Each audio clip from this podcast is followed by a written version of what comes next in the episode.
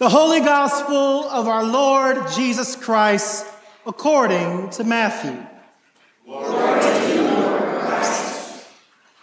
When the Pharisees heard that Jesus had silenced the Sadducees, they gathered together, and one of them, a lawyer, asked him a question to test him. Teacher, which commandment in the law is the greatest? He said to him, You shall love the Lord your God with all your heart and with all your soul and with all your mind. This is the greatest and first commandment. And the second is like it. You shall love your neighbor as yourself. On these two commandments hang all the law and the prophets. Now, while the Pharisees were gathered together, Jesus asked them this question What do you think of the Messiah? Whose son is he? They said to him, The son of David. He said to them, How is it then that David by the Spirit calls him Lord, saying, The Lord said to my Lord, Sit at my right hand until I put your enemies under your feet. If David thus calls him Lord, how can he be his son? No one was able to give him an answer, nor from that day did anyone dare to ask him any more questions. The gospel of the Lord. God before us, God beside us, God behind us, God above us. Be also now between us, a bridge through which your truth may move. In the name of the one God, Father, Son, and Holy Spirit. Amen. Please be seated. Well, a special thank you for y'all allowing me to be here and for Father Randy asking me. He is out of town today, so we wish them safe travels and journey back home. What time is it? You're unlike the eight o'clock, sir. I asked what time it was, like half the congregation looked down at their watch. What time is it? We all have a concern with time, particularly at a time like this. Because this is your permission to actually look at your watch and say, well, he started at 1047, right? That's what time it is. So that you can then say when it's over, I can't believe he preached for 20 minutes. Um, because you don't want to just, you know, visibly look at your watch. We're all concerned with time, and not just at a place like this, but in our entire lives. My wife, who is one of my uh, greatest um, cheerleaders, but also she will honestly critique me. I said after one of my sermons, "Well, how how was it?" She said, "It wasn't long. It just seemed long." So, so sometimes you can just fall in a time warp and it just feels like it takes forever, right? And I think about this a lot. I mean, we're all in a hurry, right? Places to go, people to see, the greatest new app to tell us how we can get things done and the time that we can allocate and all of those things. Um, always judging ourselves for those things. But then I think about those who die too young and the time that they had left. All of that time that, that they're too young to die, right? Um, to do that. And I think of my childhood memories um, when I was a kid and it felt like it would last forever. I used to go and see my grandmother great grandmother in St. Joseph, Missouri. And I would stay for like a week or two. It felt like two and a half years uh, because they lived out in the country. There weren't a lot of people around. There were no children around. So every day I would get up and I would go and play on the tire swing across from their house all day long. And so one day I walked in after what felt like a month and a half and I said, Grandma, why does it feel like this is like I've been here forever? This is just time is not passing by. I'm not thinking as a kid, you know, that that was probably an insult to her. And she said to me something I will never forget. She said, wait till you're 18 and it will go by in an instant. And how true is that? I saw somebody at a football game on Friday night and we were talking about their son who's now a freshman in college. I mean, I remember speaking like an old man when he was three years old. And you know, when they're three years old, it feels like it's never going to end. You know, the, the tantrum in the middle of the Walmart uh, store feels like it lasts a day and a half and it's 30 seconds. Um, but time flies by. And when we look at our time and the time that we have left, particularly when you get to be my age, I'm thinking, well, I didn't do that and I didn't do this and I didn't, well, how much time do I have left? Theoretically, right? Um, and we can begin to turn in on ourselves. And one of two things happens. We either become totally self absorbed, where everything we do is about us, about our legacy, about what we're accomplishing, about this, about that. Places to go, people to see. Get out of my way. I got to get this done by the time I'm 40 or this done before I'm 50 or whatever it is. So you've got that going on. And we all know people like that who time is all about them all about what they are accomplishing, all about their legacy, right? And they're insufferable. And nobody wants to be with someone like that. No one wants to work for somebody like that. It is where they are. But you can also turn in on yourself where you can become paralyzed because of what you have or haven't accomplished in the time that you may or may not have left. And you think, what use is it? Right? I was at the gym the other day, and this makes me sound like I'm training for something major. Trust me, I'm not. Um, I have a trainer, and that is a very loose word because trainer you think is training you to, you know, do all these things. I really call him more of my helper to tell me when my breaks are over and to remind me that I can't eat the little powdered donuts while I lift weights. So that's what he does. So we were talking the other day and we, he said, well, how old are you? And I told him how old I am. And he said, you know, you are closer to 100 than you are to your birth. And I said, I don't think this relationship is going to work. this, this ageism and the shame that you're shaming me. Um, so we can get to that point where we're just paralyzed. What use is it? I'm this age. I, I can't do anything else. I'm just going to do nothing now, right? And we've all been there, or maybe we're there again. I mean, I will tell you this. I think that we are in our society in a crisis, particularly in places of leadership. And this isn't just, you know, when you say, oh, he's talking about politics, it's politics, but it's everywhere. It's business, it's the church, it's everywhere you go. There is a plague upon us of people that are only thinking of themselves. And I have been there myself at different times in my life. People that make decisions based on only now, only on my poll numbers. How will this look? How will this play in Peoria? How will this do to our stock price? How will we? And when you begin to do that, you don't make wise decisions. And you're certainly not thinking about tomorrow and the future and future generations. You're thinking about you and your legacy. But at some point, even when we're like that, we all get to the point where we say, I must not be the point. I must not be the focus of all of this. So if I'm not the focus, what is? What is the point? What is the focus? And I think that's why a lot of us are here today. This would be a great sermon if I just went to the gospel and said, This is it, right? It's the law and everything in one little statement. We say it every Sunday. Love the Lord your God with all your heart, mind, body, and soul, and love your neighbor as yourself. But I'm not going to do that. Um, we're not going to talk about the gospel today, although I do believe that in loving your neighbor and in loving yourself and in loving God, first and foremost, we are making decisions about time. And that's what we're going to talk about today. I want to talk about Moses.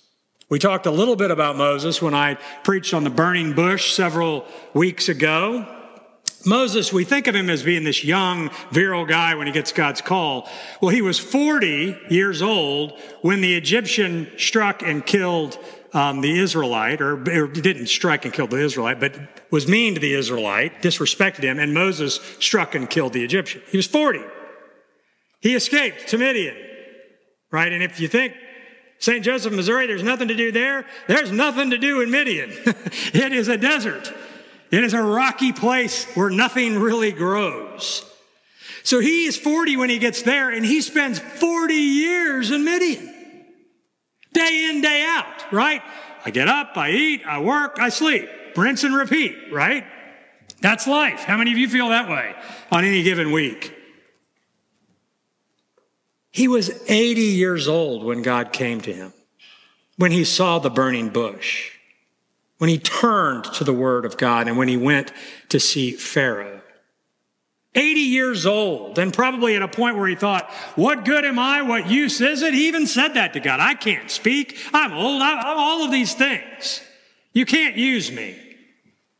But God used him anyway.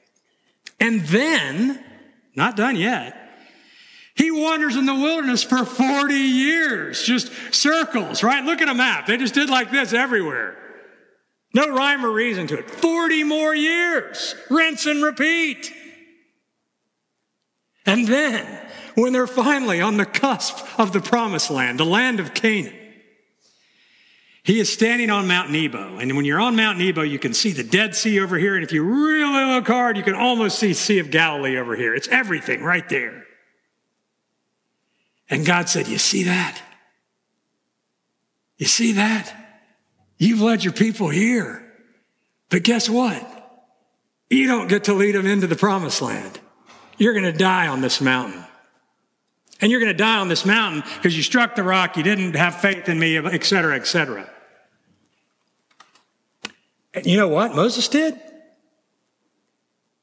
He led them anyway. Not into the promised land, but he didn't stop being their leader until he died.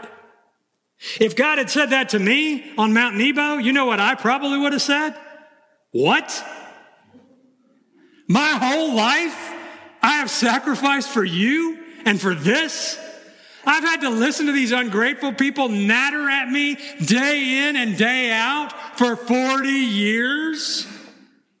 This is my life's work, my achievement, and you're not going to let me lead them in with like a banner and music and all of this into the promised land? Are you kidding me? I'm just going to sit right here. I quit. I'm done. You can't treat me like that. I sat in the floor just like the kid sits in the floor Walmart, talking about how it's horrible and not fair. And because I would have been thinking about me and my legacy and my work and how I look but Moses wasn't like that. Moses thought about the long term, the eternal life of God. Everything here, what I am doing is not just about me, it's about my children and my grandchildren and the society to come. So I will not stop whether I get glory or not. I will continue to go because I am a part of your plan. It's the larger context. So now I want to look at our psalm today. And you can look in your bulletins, but what I really want you to do is take your prayer book. It's this red book here.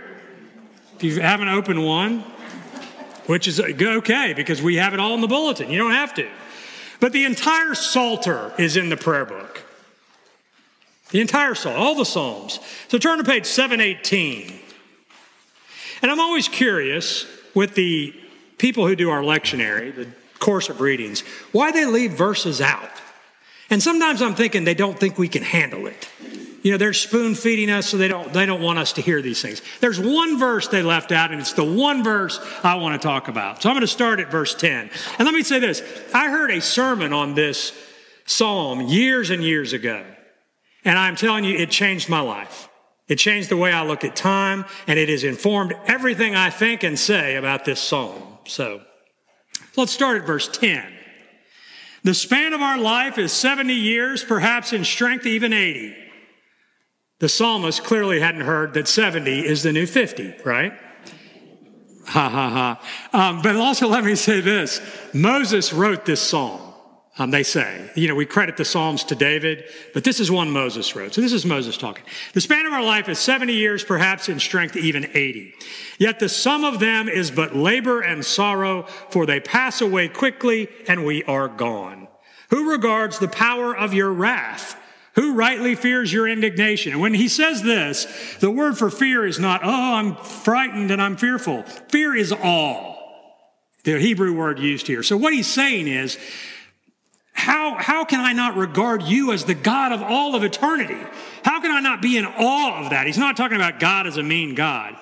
So, verse 12, so teach us to number our days that we may apply our hearts to wisdom. Teach us to number our days so that we may apply our hearts to wisdom. You turn us back to dust, says the psalm. No matter what you have accomplished, at the end you will return to dust. All of us will.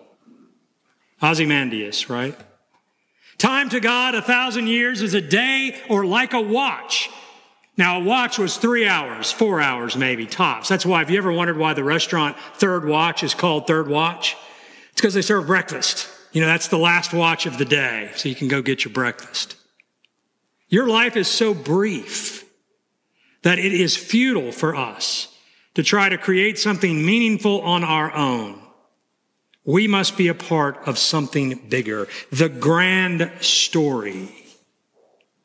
Moses presented his whole life to God, and we are called on to do the same. So teach us, Lord, to number our days that we may apply our hearts to wisdom. And we all know what it is to number our days. I have a test on Wednesday. I have two days to study. I have a test tomorrow. I have one day to study. I have a test today. I have one hour to study, right? We've all been there. I'm getting engaged in 11 months. I'm getting engaged or I'm getting married in three months. And craziness ensues and everybody loses their minds, right? Two months to delivery. We all count our days. And if we don't make our decisions, the decisions that we make every day, not just in our personal lives, but in our lives at work, in our lives as leaders, in our lives as followers, in our lives in general, with time in mind, the limited time we have in the eternal life of God, we will make bad decisions. We will make decisions that are not wise. We will make selfish decisions. Because if I feel like I only have this much time left and I only have this much to do to attain glory, I may not make the decisions that's the best for God's people and for the children of God and for my grandchildren, and for my great grandchildren, and for the community at large. But if we make them in light of our being a part of God's eternal plan, we will make better decisions about our life and our time. Because it's not all about us, right? We do. We think it is a lot of times. God, show me your will for my life. How many of you said that? I have. Thinking it's all about me. What can I do? Lord, make me strong. Lord, help me to accomplish this. Lord, what about my legacy? It's not about us. And if you think your life is about you, that this life on this earth is all about you, you've missed the point. And I know preachers don't like standing up here and telling you what you have and haven't missed, but I will tell you this. If you're making all of your decisions in this life about you and about your glory and about your success and about what you're doing, you have missed the point. If we are not thinking about the eternal life of God from generation to generation, that what we do contributes to what will be, and we may not even see it. But that's why we keep putting one foot in front of the other. That's why we keep coming here and worshiping and praising so that God will show you not what's good for your life, but what's good for the life of God and how you can be a part of that. I had a gentleman once who was uh, getting ready to retire, and he was not really retirement age. He was, you know, mid 60s, 67, 68, but still young, had lots and lots and lots of time left. And he was struggling with retirement because his wife said to him, What on earth are you going to do all day long? Are you going to sit here and just natter at me all day? Are you just going to wander around the house? Uh, we can't have that. And what about you? You've got so much to offer, so much to give. She said, What are you going to do? Play golf all day? I looked at him and I said, What if you did? What if you did? What if you played golf all day long, every day? Every single day for the rest of your life, you play golf. What if? And he sat there. I said, and what if during those golf games, you encounter one individual who was struggling? Right? And most of us who struggle, struggle on the inside. Nobody sees it. Nobody knows. And what if you don't even know it? But that your presence with him day in and day out as a loving friend transformed his life and changed it. And not only transformed his life, but transformed the lives of his children and his grandchildren and his great grandchildren and so on and so on. Would that be a waste of time? Oh, you wouldn't be the point. You wouldn't get the glory. You wouldn't even know what would have happened.